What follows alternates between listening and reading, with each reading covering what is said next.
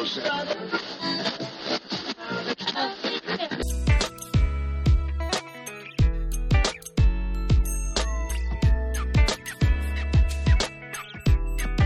everybody, Pre Accident Podcast. Hello, uh, hello, hello, hello. So, uh, this is the exciting conclusion of Sidney Dekker's conversation. And this podcast, part two, is the entire reason that he uh, did the whole podcast, is to talk about his new book. And, of course, uh, I talked about it earlier, but I'm kind of a trickster because I got him into a conversation around other stuff first and then that led to a conversation around the book, which I actually thought was exactly the way to do it. That was the perfect way to have that conversation. The book conversation that Sid and I have is a pretty darn good conversation. And let me tell you why I say that. Not because um, we're both brilliant conversationalists, not like that at all. In fact, I would suggest we both love to hear our own sounds. And that doesn't make for that good a conversation. But it's because it actually gave me a much better understanding of what was going on with this book. So the book is called Compliance Capitalism. I don't know if you've read it or not. It doesn't seem like on the surface that title would be that attractive to safety people. I'll just say that. That's kind of risky to say. And and the reason is is because it really sounds more like a book in economics. Um, it, it it doesn't sound like a book that has to do with you know, the field guide for understanding human error. That that I get. This one is is really it's a much different um, conversation. And and to summarize it, although we're going to talk about it a lot, maybe I shouldn't summarize it. Okay, so I won't summarize it before the conversation. That would be goofy because you want to hear the conversation. But the idea of compliance capitalism has a lot to do with the way our organizations respond to the need to comply. That was good. That was I think that probably got you interested. That probably engaged you. That's a good way to say that. It's not a summary. There's going to be more to that conversation as we progress through. But that is very interesting to me. Uh, and it's interesting to me as a person who works in an organization who's managing high risk work in a varied and complex environment all the time. It's got to be interesting if you're in a refinery or if you're on a platform or in a plane. If you're in any highly regulated, regu- help me, I can't even talk, highly regulated, I'm just making words up now. If you're in any highly regulated industry, you know exactly what he means when he talks about the organization's need to overcomply because we're all there. We're all guilty of it. If the rule says two, we'll do three. And the reason we'll do three is because we want to have that excess fudge factor in there so that when the regulator comes to audit us, it looks like we're overperforming the task, which looks good, which actually takes a lot of heat off of us. And, and that's a valuable part of building relationships with regulators. And so, this over compliance, at least the premise that is made in the book, has had some consequences, some unintended consequences. And that, in essence, is where this conversation takes off. And it's always fun. And this one's especially fun because it's part two. So, part two is the, you know, the hair comes down, the jackets open up, the kimonos are wide open. I mean, we're talking just friend to friend. And we've been friends for a million years, a long, long time. And we really do um, get to talk to each other a lot, and I enjoyed immensely. I don't know if he does, but you'll have to ask him. But that's really where this takes off. Let me say it again because the book is called Compliance Capitalism. It's the next in a series of the Dekker books, and many of you've read them all. This would be one you'd read as well. This one's interesting because it's kind of interesting. To me, the interesting part of talking to people who write books and think about problem solving is where they're heading, the directions they're moving. And that I think is I don't know, it's just super interesting. Like like Ed Schein. Uh, many of you are going to be familiar with Ed Schein. Ed Schein really at the point he is now in his life and his career is much more attuned to the idea that we make friends and build relationships to actually understand how work happens. And that's a beautiful thought. I mean, that's that's pretty remarkable. And I like how things things start to have a finer point on them. And that's kind of what's going on here. So sit back and listen because this is the conversation between uh, Sidney Dekker and uh, myself. And I think you'll enjoy it immensely. This is the very specific conversation on compliance capitalism. Let's talk about the book. I'm I'm hyper curious and very interested. The um so compliance capitalism, uh, right? Yeah, that's the, the title of the new book. So, Todd, yeah, this is one that um, that I, I, really wanted to uh, to write and do the research for uh, for for quite a while. Um, and it was always, uh, at least in the last five or so years, uh, in, in the back backdrop. Um, let me um, let me give you uh, one of the opening quotes. Um, this is by, um, of course, by. Um, Jean-Jacques Rousseau, um, who said, uh, right, uh, l'homme est né libre et partout il est dans les fers. Uh, man or humans are born free, yet everywhere they are in chains. Um, right, so we're born in freedom, and yet we get uh, enchaîné, we get chained everywhere. And so um, that was in 1762, right? One of the Enlightenment thinkers. Um, and uh, uh, you go, okay, so we've had the Enlightenment. We've uh, we did all that that thinking and revolution work in the 18th and 19th centuries, and here we are in 2021, um, and we are uh, we feel more overregulated than uh, than, than ever. And so, how is that possible?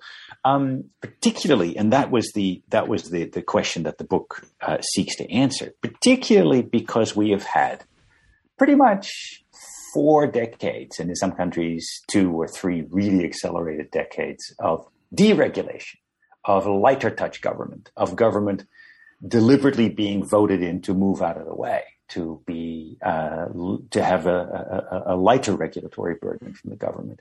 Um, now, John Gray, in a, in a book, uh, some funky title about Al Qaeda and postmodernism or something, but um, a philosopher, he he, um, he wrote that the attempt to abolish the state results in unlimited government.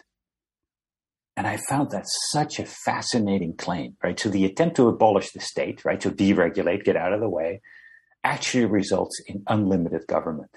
And you know what? In my research for this book, that's exactly what we see. That's exactly what we see. The um, uh, I'll, I'll, give you an example right off the bat, but then um, we uh, we can unpack that a little bit. But so here's one example: um, healthcare in the U.S is one of the most overregulated and compliance burdened industries in the world. Um, if, if even if there were no neutral ways to measure that, which there probably aren't anyway, but um, most people within healthcare in the U.S. would claim that I, the compliance burdens are amazing. I was talking to a, an emergency, sorry, a intensive care doc uh, in Texas, and uh, she told me that um, uh, every 12 hour shift, she says, she can fill with 16 hours of paperwork. Yeah. And I go, every 12 hour shift, you can fill with 16 hours of paperwork. Yeah. and so you go, but that doesn't compute. No, that equation, no, you can't. No, exactly. It's you went, you know, and oh, by the way, there's patients to see as well. right. So, um, so that experience. Now, um, Carillon and others have done the research on this and told what is really, really uh, interesting is that only 22% of all of that compliance work in healthcare is directly relatable to regulations or statutory requirements. Right? 78% is created by the healthcare market itself. Wow. All of the tracing, tracking, recording um, is done for insurance requirements, is done because, basically because healthcare is a very complex market driven industry in your country, right? I'm not saying that countries who have, you know, uh, single payer systems or, or government uh, driven systems have less, um, necessarily less compliance burdens or fewer compliance burdens. Though, um, give you an example of a doc in Sweden, right? A doctor in Sweden will, will never be burdened by billing by thinking about um, you know how how much insurance do I need to pay in order to manage my lawsuits because that's handled very differently in a country in which the state is is very present in these things and in fact owns and runs healthcare everywhere right so except for some fringe fringe things around the edges but um, but it's interesting so 78% of all of the rulemaking in healthcare is made up by healthcare right because of the way it is run and so um, on average on average across all industries, about 60%, right? So three out of five rules are made up by the industry. Two out of five are related directly to a regulation or some statutory requirement or some law. But three out of five is made up yourself. And so, um, for example, uh, asking a contractor to uh, supply you with uh, um, their um, uh, their take fives, or you know, what, what are you going to use on this site, right? And for you to bid on this work, you know, this is the requirement. Oh, more compliance burdens. Yeah. Ultimately, the, the law in most countries asks you one thing, and that is to show uh, duty of care. Right. Right. Now you can show duty of care in all kinds of ways, right? Uh, but we have translated that duty of care into 15,000 different little rules and requirements and contractor uh, uh, expectations. And so, but let me give you a very concrete example, which is really interesting. So in, let me, let me dig this out. Um, in, um, in 1981, right, when this really started with, with, uh, with, with Reagan and Thatcher, um, who, who had serious issues to deal with from, you know, the, the stagflation of the 1970s and, some of the really uh, uh, big economic woes that came out of the uh, um, sort of the end of the post-war boom, right? That drove the 50s and 60s, and you know set most baby boomers uh, up for a pretty good course in life. But 1970 sort of took the heart out of that in most countries, and so Thatcher and Reagan were chosen, uh, elected, uh, and and and you know similar types of governments in other countries to try to fix these things. And so remember what Reagan said, right? 1981. He says government regulations impose an enormous burden on large and small businesses in America. They discourage productivity and they contribute substantially to our current economic woes.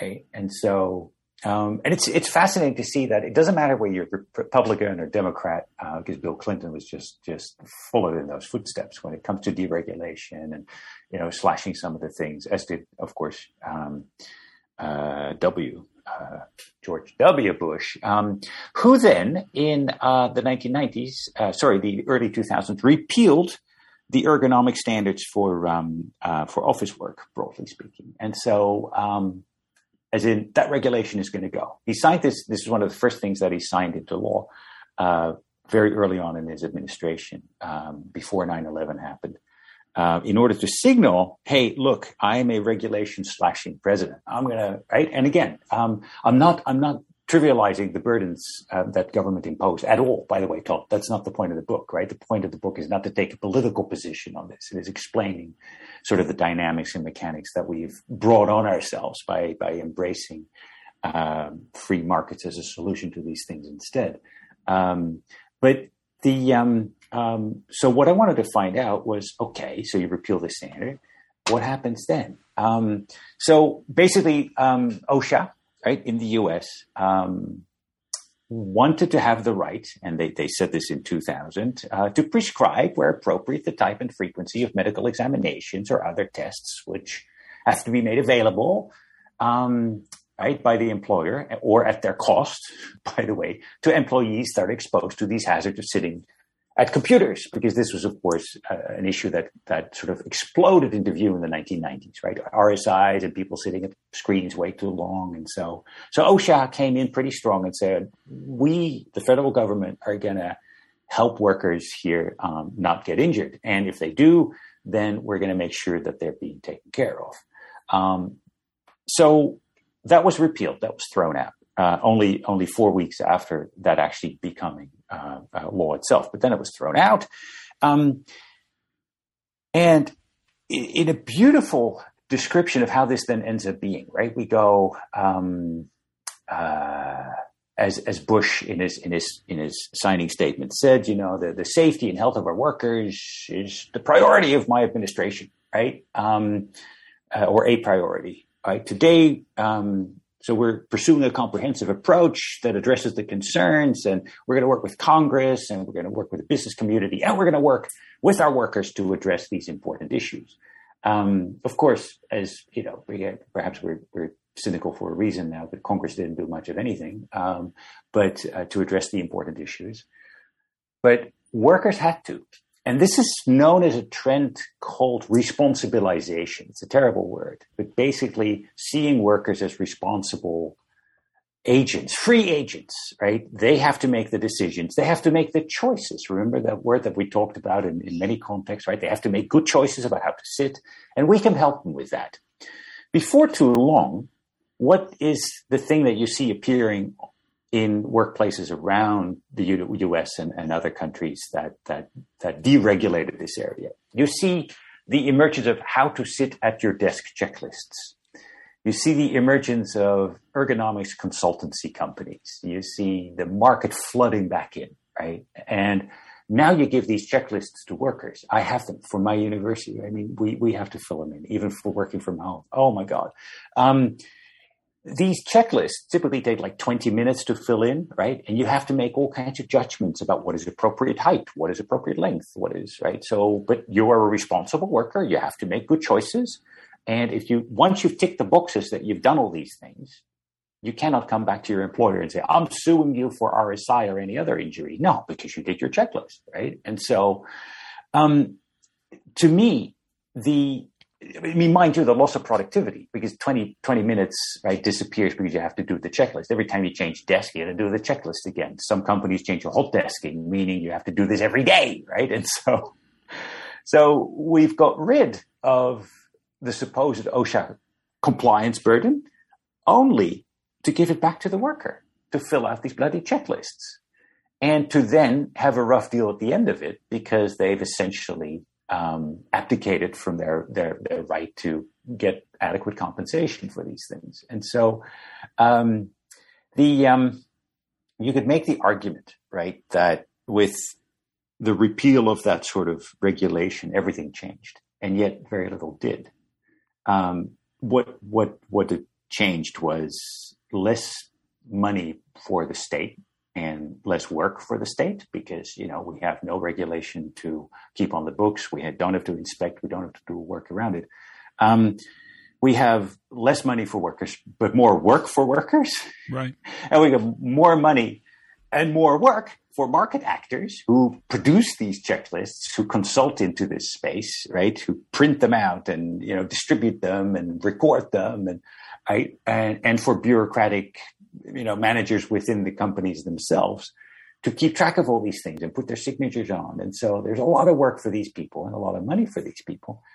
But workers have a have sort of the rough end of the deal, right? More compliance burden, less protection. Todster, that's the theme of the book. You see that everywhere. And so I trace through a whole bunch of reasons of why that is so. Well, today. let me ask in my best Terry Grossian way, because that is a really good way to ask that question, is this is really a counterintuitive idea, and it's counterintuitive because we've made it counterintuitive. The, the belief that that the, the, classic sort of Thatcherian comment that government is not the solution, government is the problem, right? The, the, the sort of the, the Reagan-esque statement. That belief yeah. then is if if the government deregulates, then the world will be an easier place is is simply not true. And we have tremendous amounts of data. Anybody who works anywhere knows exactly the story you just told. But yeah, that's right. so counterintuitive to the way we've been taught to believe, or we've been told to believe, or we think mm. we believe. How, how do we start? Uh, short of this fabulous book you've written, how do we start this discussion in a in a way that can start to crack that that concept? It's that, that phrasing the question that way of a professor is deeply unfair, my dear friend. You know, because the answer is read the book, read the book. Right. First, you have to realize that the problem is there, right? And so the best way to do that is to actually educate yourself in it, read, listen, um, and then um, then create some some some uh, pathways for for for change. Um, but that to me is a very cheap way of uh, of trying to sort of squeak out of answering your question. Um, I think, uh, oh God, um, if we go back to the responsibilization, uh, Todd, of of the workforce, right? That you're responsible uh, for for for your health and safety. Um, we see this expressed in so many ways that it it doesn't only relate to the problem that we just discussed, which is the feeling of of compliance burdens. Um, I mean, it certainly exists there, but if you have a workplace where in the toilet, and I can only speak for the men's toilet, um, but in the toilet, um, you have stickers on the mirror that says, um, that say, uh, so sorry, let's let's get rid of that piece because I was, or all of a sudden thinking about the toilet wars in Alabama and stuff. So let's not. yeah, we can take that out. Good God, sorry. Let me let me do that again. Good Lord, it, your country is so sensitive, Todd. Oh God, it's not easy. Not easy. Um, if you have a workplace where in the uh, in the toilets you have on the mirrors uh, a sticker that says um, you are looking at the person most responsible for uh, for their own safety or something to that effect that's part of the same trend of responsibilization of encouraging or basically forking over the good choices for health and safety onto the worker, him or herself.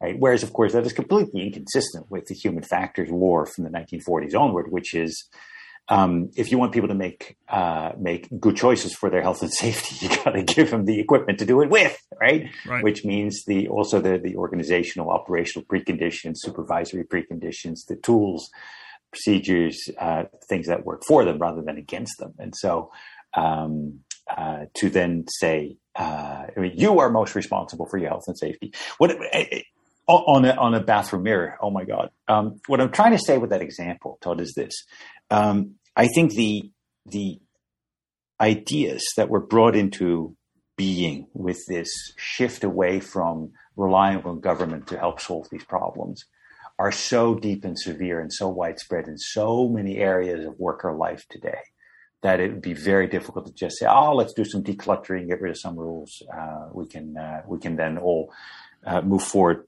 uh, again." Of course, decluttering and removing some rules is a good thing. Don't get me wrong; it's a very good thing, right? How do you start that? It's asking, "What's the stupidest thing that we're asking you to comply with today?" Oh, yeah. let me tell you. You know, it's a great question to ask, as you know, right? And they always so, have answers. Yeah. Well, I mean, you have to be open minded enough and not come in judgmentally to, oh, so you're telling me you're violating this every day? Right? Right. I mean, that's not a very good reply, right? Because that sort of shuts up the conversation. Um, but um, I think uh, another thing, you know, so the book talks about uh, auditing and auditism. So I called it auditism, which I thought was very clever. Um, but uh, the idea that audits become consistent only with themselves, right? And so um, I mean, Power and others have written about the the the, the, uh, the enormous burdens and, and, and relative uselessness of auditing because you hardly ever find anything new or surprising, novel.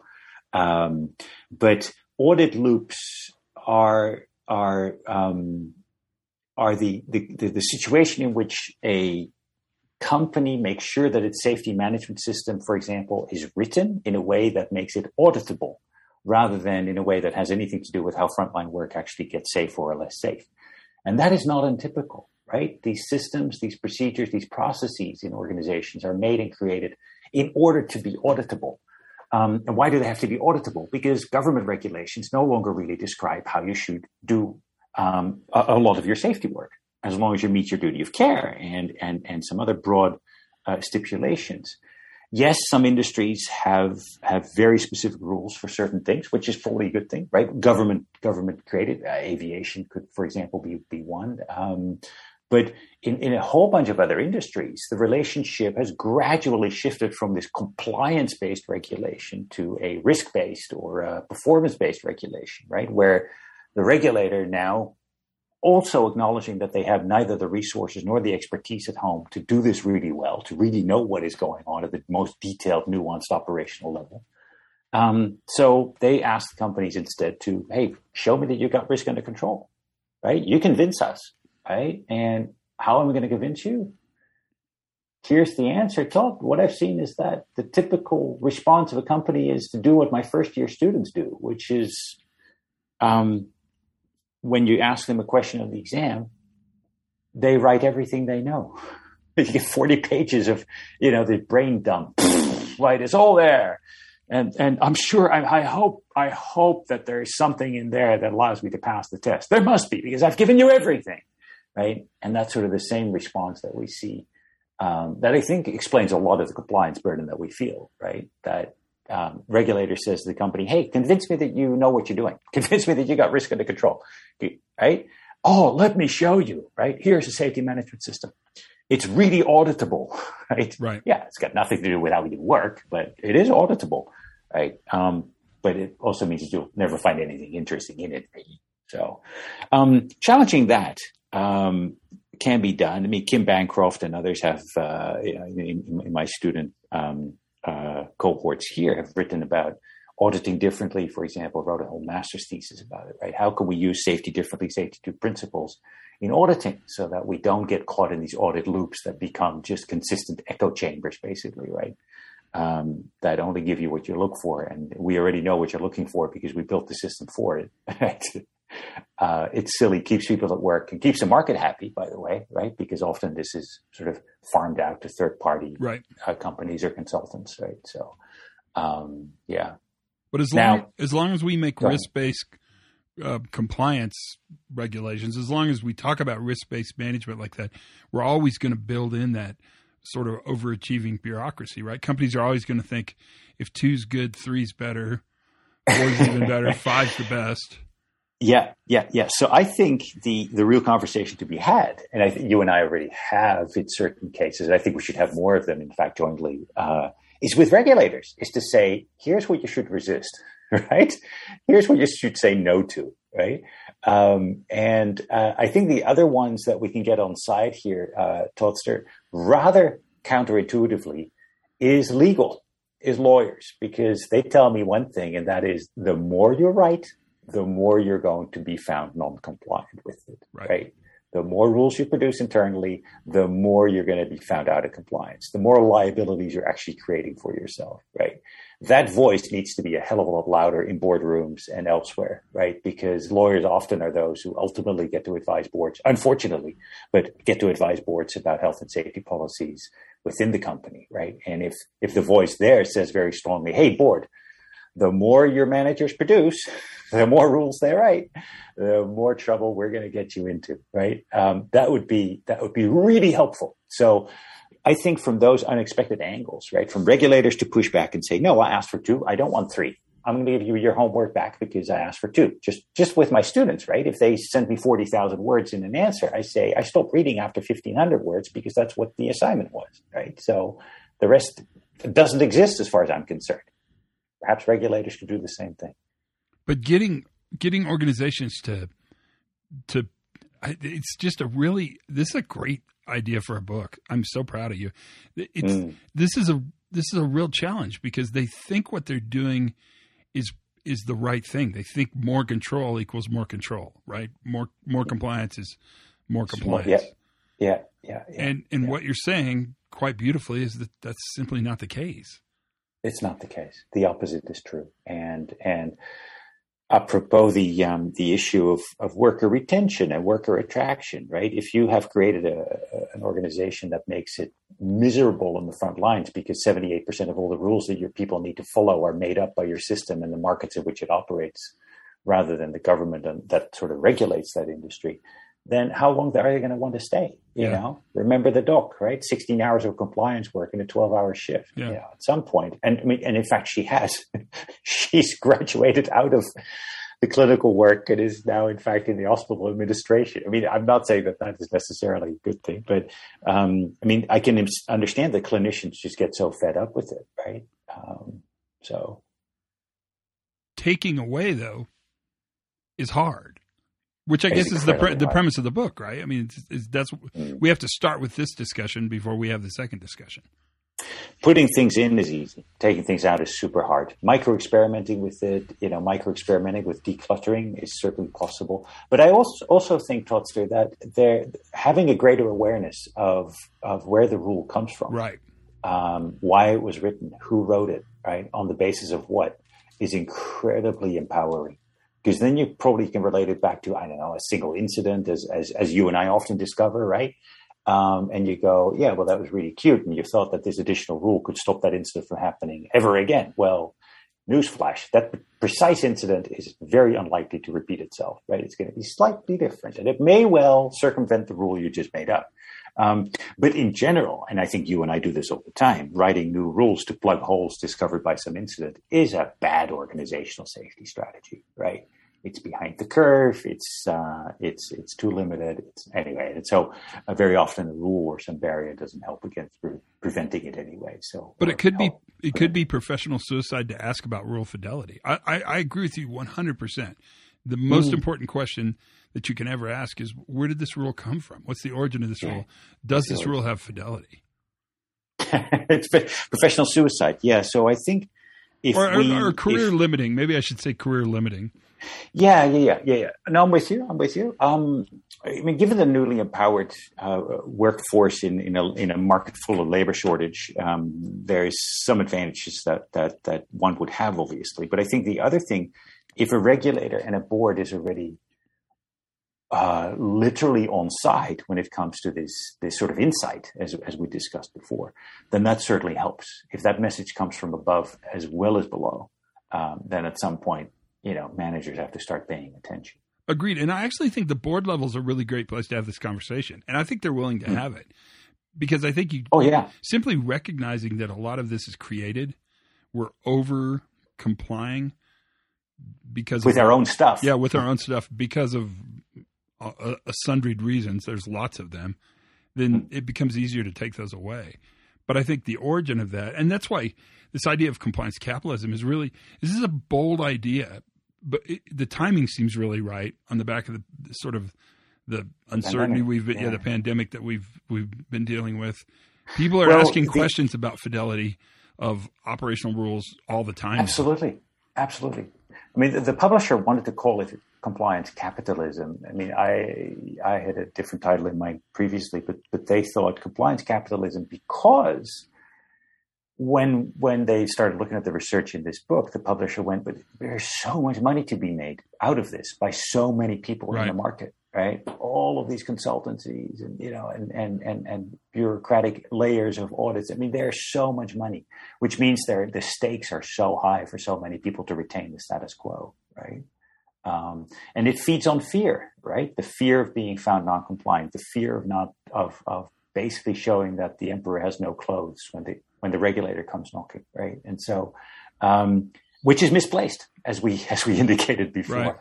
but it's easy to feed it, easy to feed it. So yeah, um, but I mean, ultimately, Todster, my role, I think, um, is uh, as, as, a, as, a, as, an author, as a writer, um, uh, in addition to the other roles that I suppose I have, but as an author, is to create both the space and the scholarly backdrop right. for an intelligent, informed discussion about this. That's what I'm doing. This had to have been a satisfying book to to work on and complete, was it? Uh yeah, not as not as satisfying as, for example, Drift into Failure. I had more fun writing that. Um, I mean, at some point, the, the, nuts and bolts of writing this can get really tedious. You know, you're going into really an OSHA act on, on, on RSIs and office where you go, how exciting can that be? You know, so, right. uh, and yet the political dynamics underneath it are, are, super interesting to see if you can lay that bare and make that visible. That's, that was, that was very cool. And, but it um, seems well timed and really important. The, the message seems really important. Even, even the discussion earlier around, um, responsibility, I can't say it, responsibilization. How do you say it? That's it right? Yeah, that's it. That that goes back to this this incredibly poignant struggle that we're dealing with right now around how much agency does a worker have, and we're learning yeah. it's a lot. I mean, it's more than we we thought it was. If, they're they're voting yes, with their feet. Yeah. I mean, they're, they're, they're voting with. they're leaving. They're leaving. Yeah, yeah, yeah. Very true. Very true. Yeah. It is a good time. It is a good time for this book. I agree.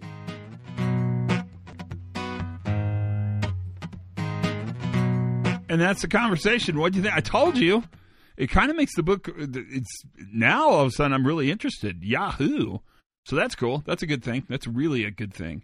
So we're way over time. I owe you, but I, you know, I've I've done a couple short ones, so I can buy a little time.